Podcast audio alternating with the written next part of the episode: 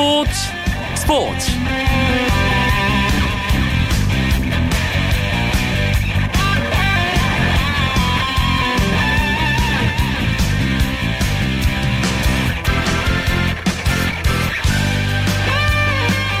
안녕하십니까. 목요일 밤 스포츠 스포츠 아나운서 이광용입니다.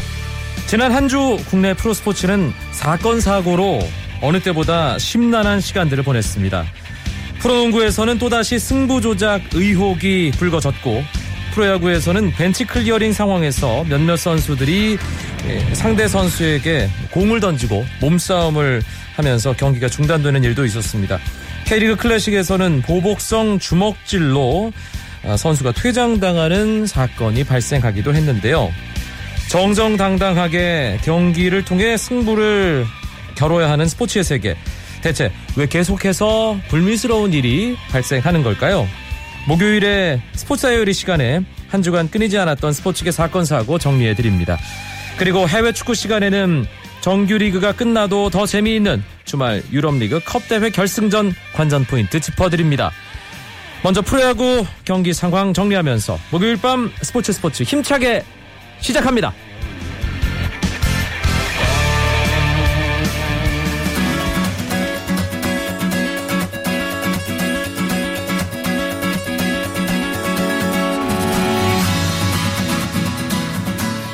KBO 리그 5월의 마지막 주중 3연전 3차전 목요일 저녁 5개 구장에서 정상적으로 진행됐습니다. 벌써 3경기가 끝났습니다. 잠실 LG와 KT, KT와 LG의 시즌 6차전이었는데요.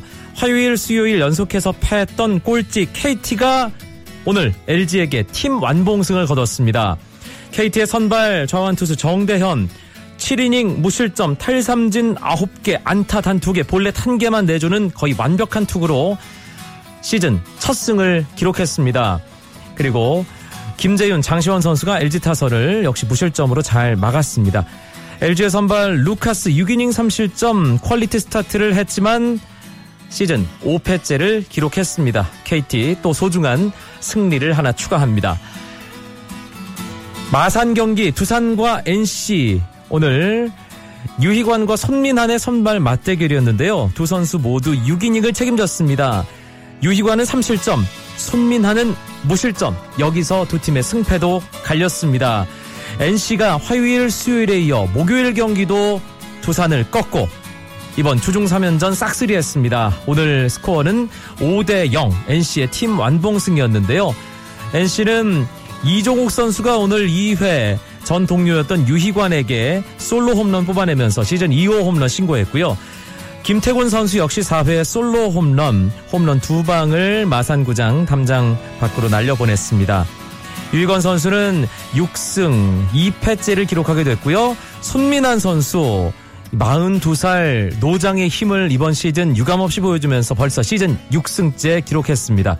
대전 경기도 조금 전에 끝났습니다. 오늘 대전 주중에 만원 관중, 만 삼천 명의 관중을 찍었는데요. 그 만원 관중의 힘이었을까요? 한화이글스가 기아 타이거즈에게 3대 0의 팀 완봉승 거뒀습니다. 한화의 선발 외국인 투수 미치 탈보트 6과 3분의 2이닝 무실점 시즌 3승째 신고했고요. 기아의 선발 유창식 5이닝 3실점 1자책 비교적 좋은 투구를 했지만 패전 투수가 됐습니다. 한화의 돌아온 마무리 윤규진 선수는 시즌 3세이브를 기록했습니다. 문학 경기입니다. 롯데와 SK 양 팀이 팽팽한 투수전을 벌이고 있는데요. 원정팀인 롯데가 SK에게 3대 1로 앞서 있고 지금 9회 초가 진행 중입니다. 롯데의 선발 투수 김승회 5이닝 무실점 잘 던졌고요. 하지만 승패와는 상관없이 마운드에서 내려갔습니다. 지금은 이명우, 홍성민에 이어 이성민 선수가 롯데 마운드를 지키고 있습니다. SK 선발 박종훈 5와 3분의 2이닝 1실점 선발 투수로서 제 몫을 했습니다. 그리고 정우람, 윤기련에 이어 지금은 서진용 선수가 마운드에 있는 SK 와이번스입니다. 대구 경기 점수가 많이 나고 있습니다. 넥센과 삼성의 시즌 6차전인데요. 13대 6으로 넥센이 삼성에게 7점 앞선 채 7회 말 삼성의 공격이 진행 중입니다. 화요일, 수요일 대구구장 홈런이 상당히 많이 나왔는데요. 오늘도 마찬가지입니다. 1회부터 넥센 이태근 선수가 담장을 넘기기 시작하더니 2회에는 삼성 최영우 5회 초에 넥센의 스나이더와 박헌도, 박병호, 넥센이 홈런 3개 기록했습니다. 삼성도 박한희 선수의 홈런으로 맞섰고요. 6회 박동원 선수가 넥센 말루 홈런 기록하면서 지금 어, 승부의 추가 넥센 쪽으로 살짝 기울어 있는 상태입니다. 이 경기는 현재 7회 말입니다.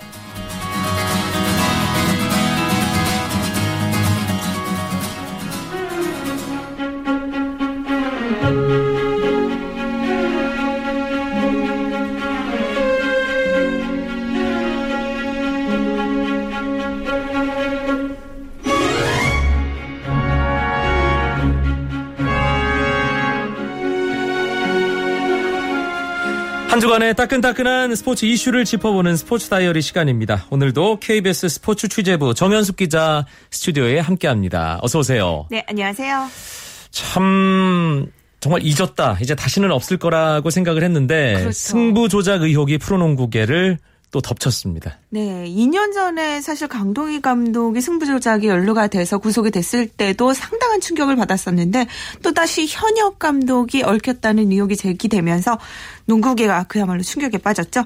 일단 이 전모 감독은 자신의 팀 경기를 맞추는 불법 스포츠 토토에 돈을 건 뒤에 승부 결과를 조작한 혐의를 받고 있습니다. 네. 이 경찰이 경기 이틀 전에 이 전 전모 감독이 베팅 자금이 필요하다면서 3억 원을 빌려달라고 했고 그래서 그 감독의 차명 계좌로 돈을 입금해줬다는 사채업자의 진술과 그 명의의 차용증도 확보한 것으로 알려지고 있습니다. 일단 이 전모 감독은 출국 금지 조치가 돼서 외국인 선수 선발도 하지 못하고 있는 상태고 해당 구단도 지금 이 감독 없이 훈련을 이어가고 있고요. 이 강동희 감독 사건 이후에 자정 노력을 해왔던 KBL은 일단 경찰에 경기 영상 자료 등을 제공하는 등 수사에 적극적으로 협조하고 있다고 밝힌 상태입니다. 혐의가 사실로 확인될 경우에는 최대 제명까지도 지금 얘기가 되고 있습니다. 그 경기가 구체적으로 특정이 된 상황이잖아요. 조작 그렇죠. 의혹이 제기되고 있는 경기 어느 시즌에 어떤 경기인가요? 일단 지난 시즌이죠. 지난 2월 이 전모 감독이 지휘하고 있던 팀의 다섯 경기가 지목이 되고 있고 경찰 조사에 의하면 이 감독이 3, 4쿼터에 후보 선수들을 넣는 방법으로 경기에서 10점 차 이상으로 크게 졌고 그 결과 두 배 정도의 높은 배당을 받았다. 이렇게 얘기하고 있는 것으로 전해졌습니다. 네. 실제로 승부 조작이 유력하다고 지목되는 경기의 한 경기를 살펴봤더니 그 팀의 핵심 선수 두 명의 경기 시간 출전 시간이 짧고 또 득점 면에서도 부진한 모습을 보였습니다. 당시에 주전 외국인 선수가 12분도 채 뛰지 않았거든요. 어허. 그렇지만 문제는 이 농구 경기라는 것 자체가 워낙에 선수 교체가 작고 특히 슈터가 당일 슛 컨디션에 따라서 또 출전 시간에도 차이가 날 수도 있는 상황이고 여러 그렇죠. 가지 이 변수가 있잖아요. 또 감독이 마음 먹은 대로 경기 방향이 항상 흘러가는 것도 아니기 때문에 이 전모 감독이 경기 결과에 따라서 금전적인 이득을 챙겼는지 또 그것에 대한 실질적인 베팅이 이루어졌는지에 대한 부분이 명확하게 조금은 밝혀져야 될 것으로 보입니다. 지금 승부 조작 의혹의 중심에 서 있는 전모 감독 자신의 혐의를 전면 부인하고 있는 상황이잖아요. 그렇죠. 일단 이 그 불법 스포츠 토토를 한 혐의로 구속된 업자와 단순히 친분 관계이기 때문에 돈을 빌려줬을 뿐이지 내가 직접 불법 스포츠 토토에 가, 가담한 것은 아니다 이렇게 주장하고 있습니다. 일단은 또 당시에 그 경기는 플레이오프 탈락 이후였기 때문에 구단과 상의를 해서 내가 후보 선수들에게 기회를 주는 방식으로 경기가 진행된 것이고 나는 여기에 관계가 없 다 이렇게 얘기를 하고 있고 네. 이 강동희 감독 사태를 옆에서 지켜본 이 전무 감독이 과연 승부 조작에 가담을 했을까 그런 후폭풍까지 다 알고 있는 상황에서 이러한 의견과 또 이 전무 감독이 정황상 급전이 필요한 상황이었고 또 기존에 이런 도박을 즐겨하셨던 분이라는 얘기가 맞서면서 지금 어느 쪽이 진실을 얘기하고 있는지에 대한 공방이 펼쳐지고 있습니다. 이 전무 감독은 경찰이 사실 이 예전에도 승부 조작 건수로 해서 승진이 되는 경우가 많았잖아요. 이 때문에 본인을 좀 희생양으로 삼으려 하고 있다라고 주장을 아. 하고 계시거든요. 그래서 지금 이 소환 시기를 조금 앞당겨 달라라고 변호인을 통해서 얘기를 하고 있는 상황이고 경찰은 반대로 6월 초에 예정이 돼 있기 때문에 그때까지는 소환하지 않을 방침이다. 이렇게 또 시기에 대해서도 양측이 팽팽히 맞서 있습니다. 사실 지금 만약에 이 혐의가 사실로 드러난다면 이 네. 프로농구는 정말 직격탄을 맞는 거기 때문에 뭐 농구를 사랑하는 팬의 한 사람으로서 모쪼록 네네. 예, 혐의를 부인하고 있는 이 전모 감독의 그 말이, 말이 사실이기를 사실이기를. 네네. 예, 간절히 바라는 마음입니다. 네. 아, 프로농구에서는 뭐 승부 조작 의혹이 불거졌고요. 프로야구 또 프로축구 K리그에서도 좀 불미스러운 일이 있었던 지난 한 주였습니다. 그렇죠. 프로야구는 사실 어제 경기였죠. 어제 두산이 NC와의 경기에서 7회 초 끌려가던 상황에서 선두 타자로 나온 오재원이 타임아웃을 요청했 는데 이것이 NC의 해커가 갑작스러운 타임아웃의 밸런스를 잃으면서 좀 신경질적인 반응을 보였고 그것이 결국은 1루에서 충돌이 생겼잖아요. 네. 그러면서 양 팀의 벤치 클리어링이 일어났고 문제는 이 다음에 발생했습니다. 갑작스럽게 더가웃 쪽에서 누군가 해커를 향해서 야구공을 던졌는데 일단 해커가 몸을 돌려서 공을 피했지만 부상으로 연결될 수도 있는 그런 아찔한 상황이었잖아요. 그래서 심판이 두산 벤치 쪽으로 가서 누가 공을 던졌는지 물어봤고 이것이 장민석이라는 답을 들은 후에 사실은 퇴장을 시켰는데 오늘 이 민병헌 선수가 공을 던진 것은 본인이다라고 얘기를 하면서 이것이 상벌위에 들어갔고 결국은 세 경기 출전 정지 징계가 나왔습니다. 네. 네, 이런 부분에서 좀 충격이 아니라고 보일 수가 없고 또 프로축구에서도 또 공교롭게도 한규원 선수가 보복 폭행을 또 가하면서 논란이 됐었잖아요. 사실 그 영상 보면서 왜 그랬을까 싶은 아주 아주 의아하면서도 도저히 이해가 되지 않는 그런 장면이었거든요. 그렇죠. 그래서 결국 오늘 또 이것도 상벌위원회가 열려서 6경기 출전 정지 징계가 내려졌는데 이 두 선수 모두 너무 손방망이 처벌이 아니냐 이런 부분에 대해서는 어떻게 보면은 계속해서 이게 어, 교정이 안 되고 있는 부분이잖아요, 선수들이. 또, 어, 떻게 보면 방망이를 던지고, 어, 그리고 공을 던진 것은 기존에 일어나지 않았던 신종 범죄. 에 가까운 비먼, 비매너 행동이 아닌가라는 생각까지 들 만큼 조금은 팬들에게는 어, 충격적인 사건으로 받아들여지고 있습니다. 네, 스포츠 선수들의 이 잊을만하면 나타나는 좀 비매너 플레이라고 해야 될까요? 그렇죠. 아, 이런 상황들 왜 자꾸 반복되는지 궁금한데요. 네, 아무래도 결과적으로는 승리 지상주의에 매몰되어 있기 때문이라고밖에 볼 수는 없는데 예. 얼마 전에 또 부산의 이범영 선수가 그 페널티킥 실축을 유도하기 위해서 잔디를 파는 그러한 이해할 수 없는 행동까지도 펼쳤잖아요. 저는 이 영상을 보면서 어떻게 보면 웃기기도 하고 어떻게 보면 어떻게 이런 행동을 생각해낼 수 있는지도 조금은 의문이 들었는데 결과적으로는 상대 팀, 상대 선수의 입장에서 어떤 것이 결국은 어, 불쾌하게 만들지 않는지 그리고 공정한 스포츠 경기를 하는지 이런 부분에 대해서 선수들이 다시 한번 생각해야 될 것 같습니다. 알겠습니다. 아, 참 씁쓸합니다.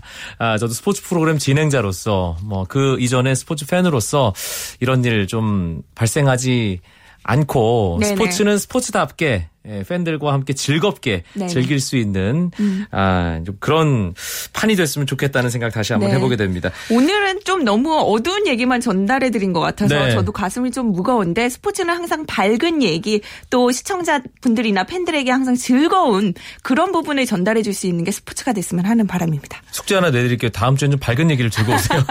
네, 알겠습니다. 예, 스포츠 다이어리 KBS 스포츠 취재부 정현숙 기자였습니다. 고맙습니다. 네, 감사합니다. 쳤다 하면 홈런이고 슛 골이고 각본 없는 한편의 드라마. 그것이 바로 그것이 바로 손에 잡힌 우승 트로피. 목에 걸린 그 배달 너와 내가 하나 되는. 그것이 바로 그것이 바로 그것이 바로 꿈꾸던 스포츠. KBS 1라디오 이광용의 스포츠 스포츠. 목요일 밤 스포츠 스포츠 어김없이 해외 축구 이야기 준비했습니다. 목요일의 남자 박찬아 KBS 축구 해설위원 나왔습니다. 어서 오십시오. 네, 안녕하세요. 유럽 축구 정규리그는 마무리가 됐습니다. 리그는 끝났지만 더 기대를 모으는 아주 굵직한 경기들이 남아 있습니다. 네, 많은 경기들이 아직 남아 있습니다. 먼저 우에파 챔피언스리그 결승전이 남아 있고요. 그렇죠. 그리고 빅리그들 이제 컵대 결승전, FA컵 격이 되겠는데 이런 컵대의 결승전들이 스페인, 잉글랜드, 이제 독일 무대 에, 다 남아져 있습니다. 음, 일단 오늘 새벽에 아주 중요한 경기가 있었습니다. 단판 승부로 치러진 2014-2015 유로파리그 결승전. 스페인 프리메라 리가의 세비야가 2년 연속으로 유로파리그 우승컵을 들어올렸습니다. 그렇습니다. 역시 세비야가 유로파리그의 어떤 대왕으로서 지난 시즌에 이어서 다시 한번 이 정상에 서는데 성공을 했습니다. 이번 시즌 유로파리그가 다른 시즌 유로파리그라든가 이제 그 전에 있었던 전신이죠. UEFA 컵이 한동안 아주 이제 중요한 대회로 각광을 받다가 챔피언스리그의 대회 규모가 커지면서 이 UEFA 컵, 유로파리그의 대회 격상이 조금 낮아졌었거든요. 우에파 측에서 이 대회의 격상을 어, 이 어떤 사 대회 자체의 관심도를 높이기 위해서 다음 시즌 챔피언스리그 출전권을 우승팀에게 주기로 했습니다. 그래서 첫 대회였기 때문에 그래서 중요했던 이번 대회 세비야가 정상에 서면서 다음 시즌 챔피언스리그로 가게 됐습니다. 세비야가 일단 뭐 프리메라 리가에서도 뭐 빅클럽들을 위협할 만한 그런 팀으로서 모습을 계속 보여주고 있고 특히 유로파리그에서는 아, 뭐 스페셜리스트라고 불려도 손색이 없을 정도의 결과물들 계속 만들어내고 있어요. 그렇죠. 최근에 유로파 리그에서도 스페인 클럽들이 워낙 좋은 성적을 내고 있는데요. 지난 시즌에도 우승을 차지했고 그리고 또 이번 시즌에는 세비야가 라리가에서 4위 자리를 노린과 동시에 유로파 리그에도 집중을 했습니다. 그래서 지난 주말에 끝났었던 리그 38라운드에도 세비야는 주전 선수들이 많이 투입이 됐거든요. 어, 그래서 이번 컵 대회 결승전이 뭐 나름대로 의미가 있었는데 세비야가 주말에 5위밖에 못 했어요. 있었어요. 네. 4위를 하는데 실패하면서 반드시 드니프로를 꺾어야지만 다음 시즌 챔피언스리그에 나갈 수 있었기 때문에 아주 중요했던 경기였고요. 뭐 결과가 좋았기 때문에 다음 시즌에 스페인 프리메라리가 클럽은 다섯 팀이 챔피언스리그에 나갑니다. 오늘 우크라이나의 드니프로라는 유로파리그를 뒤흔들었던 이 돌풍의 팀을 세비야가 3대 2로 꺾었는데 카를로스 바카가 두 골을 넣으면서 활약하긴 했지만 호세 레이스를 또 한번 주목하는 그런 팬들이 상당히 많더라고요. 레이스가 예전에 2000년대 중반 아스널에서 뛰면서 국내 팬들과 좀 친숙해졌었고, 어, 뭔가 좀 회춘한다는 그런 뭐 느낌마저 들더라고요. 세비야에 와서는 호세 안토니오 레이스 선수가 주전으로 뛴 경기보다는 주전으로 뛰지 못한 경기가 좀 더 많았어요. 근데 이번 시즌 에메리 감독이 경기 숫자가 많이 늘어나니까 로테이션으로 2선을 많이 가동을 했거든요. 네. 그래서 특히 스트라이커도 그렇고 또 2선의 공격적인 미드필더 역할을 하는 선수들이 어떤 선수가 선발을 나와도 이상하지 않은 팀이었는데 결승전에는 레이스 선수가 오른쪽 미드필더로 선발 출전 했습니다. 그래서 한 60여 분을 소화했고요. 아주 중요했던 이 바카의 두 번째 골이죠. 세비야가 1대 0으로 끌려가다가 두 골을 연달아 터트리면서 2대 1로 경기를 뒤집었는데요. 수비 뒷공간을 관통하는 정말 감각적인 패스를 한번 보여줬습니다. 레이스가 아직 죽지 않았다는 것을 보여줬고요. 레이스 역시 뭐 아틀레티코 마드리드라든가 또 세비야에 와서도 유로파리그 트로피는 뭐 여러 개 지금 차지하게 됐습니다. 예, 더 의미가 있는 것이 이 레이스가 세비야 출신이죠. 네, 그렇죠. 예. 아, 아까도 잠시 말씀을 드렸습니다만 이 드니프로라는 팀 이름을 이번 2014-2015 유로파 리그를 통해서 알게 된 팬들이 상당히 많을 겁니다. 어떤 팀인가요, 대체? 네. 드니프로는 규모가 그렇게 큰 클럽은 아닙니다. 우크라이나 리그에 속해 있는 클럽인데요. 우크라이나에서도 한 3위 정도 차지하는 팀이거든요. 그러니까 우크라이나의 유명한 클럽이라면 샤흐타르 도네츠크라든가 뭐 디나모 키예프 이런 팀들을 많이 떠오르실 텐데 그렇죠. 그 팀 다음으로 지금 우크라이나 리그에서는 상위권을 차지하는 팀입니다. 그러니까 아주 강력한 수비를 바탕으로 이제 축구를 펴는 팀인데 그래서 유로파 리그 이번 시즌 토너먼트 무대에서도 대부분의 경기를 한 골 아니면 무실점으로 마쳤거든요. 근데 이 결승전만큼은 수비가 조금 흔들리면서 역시 큰 무대의 경험이 적다 보니까 이 한 판을 잘 치르질 못했습니다. 그렇지만 이 드니프로가 이번 유로파리그에서 보여준 어떤 족적은 오랫동안 잊혀지지 않을 것 같습니다. 그렇죠. 그리고 챔피언스리그도 그렇고 이 유로파리그도 그렇고 결승한 팀은 예상을 빗나가는 팀들이 최근 보면은 결승에 꼭 한 팀씩은 올라가고 있습니다. 네, 유로파리그 큰 경기 하나가 끝났습니다. 우승컵 주인공이 가려졌고요. 이번 주말 기대를 모으는 두 개의 빅리그 컵 대회 결승전이 있습니다. 네, 이번 주말에 정확히 얘기하면 세 나라의 컵대회가 다 같이 열려요. 시간은 어. 약간 차이가 있는데 잉글랜드 FA컵 그리고 스페인 구강컵 결승 그리고 이 독일 포칼까지 세 경기가 동시에 치러집니다. 그래서 이 경기들이 중요한 것은 역시 또 승리하는 자에게 유로파리그 출전권이 주어지고요. 챔피언스리그 나가 있는 팀들이 결승 올라간 팀들이 있잖아요. 네. 그래서 이 팀들이 우승을 차지하면 리그 차순위, 그러니까 대부분 7위 팀 정도가 되겠죠. 이런 팀들이 결승에 나가기 때문에 이 자신들의 유로파리그 진출이 아직 확정되지 않은 리그 7위 팀들은 제발 챔피언스리그 나간 팀들이 결승에서 이겨라 뭐 이렇게 하고 있는데 잉글랜드는 아스널과 아스톤빌라가 FA컵에서 대결하고요. 스페인은 빌바오와 바르셀로나, 또 독일은 도르트문트와 볼프스부르크가 싸웁니다. 네, 일단 아스널과 애스턴 빌라 의 잉글랜드 FA컵 결승전 어떻게 전망할 수 있을까요? 어, 이 두 팀의 대결은 역시 단판 승부고요. 또 잉글랜드 FA컵은 항상 중립 지역. 그러니까 이 선수들이 많이 경험해보지 않은 물론 이곳을 밟아본 선수도 꽤 많습니다만 웸블리에서 치러지기 때문에 변수가 아주 많은 경기가 같아요. 둘 다 런던 연고 아닌가요? 어, 그렇죠. 런던 연고지만 대표팀이 조금 속해 있는 아스날 같은 경우에는 그래도 이제 웸블리에 대한 경험이 좀 있을 수도 있는데 어, 아스톤 빌라 선수는 아마 이 웸블리에 대한 경험이 좀 생소한 선수들도 있을 거예요. 그래서 변수가 분명히 있고요. 2001년 이후에 상대 전적을 살펴보면 아스톤 빌라가 아스널을 세 번밖에 못 이겼습니다. 어. 아, 그럴 정도로 두 팀은 역시 차이가 좀 나고 전력 차이라든가 여러 가지 규모라든가 차이가 많이 나는 편인데요. 뭐 결과부터 말씀을 드리면 제 예상은 아스널이 좀 유리하다고 봐요. 네. 왜인지도 말씀을 좀 덧붙여 아스날은 주시죠. 뭐 지난 시즌에도 FA컵에서 좋은 성과를 가져갔고요. 아스톤 빌라가 셔우드 감독 체제로 전환이 되면서 물론 리그에서도 살아남았고 어 그렇긴 한데 이 한 판의 승부에서 아스날을 상대하기에는 좀 전력적으로 갖춰진 것들이 아스날이 좀 더 많다고 볼 수가 있고요. 또 아스톤 빌라가 마지막으로 이 FA컵 우승한 게 1950년대거든요. 예, 그리고 나서 결승 무대를 밟아본 것도 2000년이 마지막이었어요. 네. 꽤 오랜 기간 동안 이 우승의 문턱과는 거리가 있었기 때문에 이런 것이 오히려 선수들에게 어떤 심리적으로 강한 정신무장이 될 수 있는 뭐 계기라고 볼 수도 있지만 아스날 선수들의 경험 그리고 아스날 선수들은 최근에 부상 선수들이 속속히 돌아오면서 거의 완벽한 전력으로 결승을 치를 수 있는 상황이거든요. 특히 월콧이라는 아주 강력한 창을 장착했잖아요. 월컷이 38라운드에 골도 많이 기록했고 또 그 경기에 윌셔도 돌아왔어요. 두 선수가 음. 돌아오면서 아무래도 이 벵거 감독이 가용할 수 있는 선수의 숫자가 늘어났습니다. 알겠습니다. 그리고 스페인 구강컵 코파델레이 결승전도 같은 날 치러집니다. FC 바르셀로나와 애틀레틱 빌바오의 대결이죠. 네. 두 이 팀은 결승에서 의미 있게 싸우게 됐죠. 그러니까 빌바오와 바르셀로나가 몇 시즌 전에도 결승에 붙었다가 바르셀로나가 우승을 차지했었거든요. 빌바오는 그 경기에 나름대로 복수를 해야 되고요. 바르셀로나는 3관왕 가기 위해서 이제 하나의 열쇠를 얻었습니다. 열쇠 두 개가 필요한데 정규리그 우승 일단 했고요. 그 중에 하나 이 구강컵을 가져가야지만 또 챔피언스리그까지 다음 주까지 이제 쭉쭉 이 흐름을 타고 넘어갈 수가 있습니다. 네, 이 경기는 어떻게 전망하세요? 이 경기도 뭐 변수가 물론 단판 승부기 때문에 모든 경기는 변수가 있는데요. 바르셀로나의 그 3대장이죠. 남미의 3대장. MSN. 네. 메시, 수아레즈, 네이마르 선수가 정상이라는 전제 하에는 지금으로서는 대적할 수 있는 팀은 없다고 볼 수 있습니다. 알겠습니다. 아, 독일 포칼컵 얘기도 뭐 살짝 하고 넘어갈까요? 네, 독일 포칼은 도르트문트 클럽 감독이 도르트문트를 이끌고 이번 시즌 끝나면 팀을 떠나기로 했기 때문에 마지막 선물이 될 수 있느냐. 볼프스부르크가 이번 시즌 분데스리가에서 준우승을 차지했는데 과연 이것을 넘어 어, 서고 트로피를 하나 가져올 수 있느냐의 싸움인데요.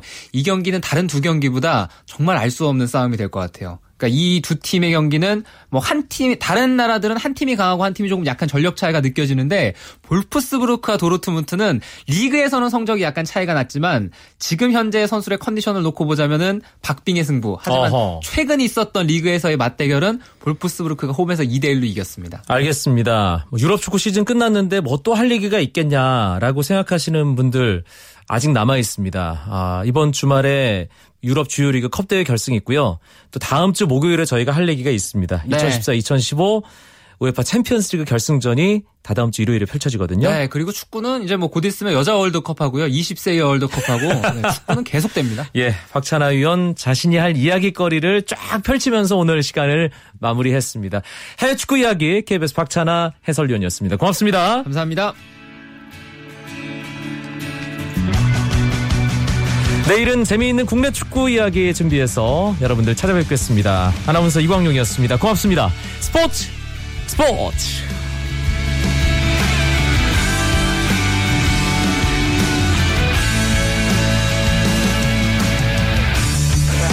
sun goes down in front of me, reminds me.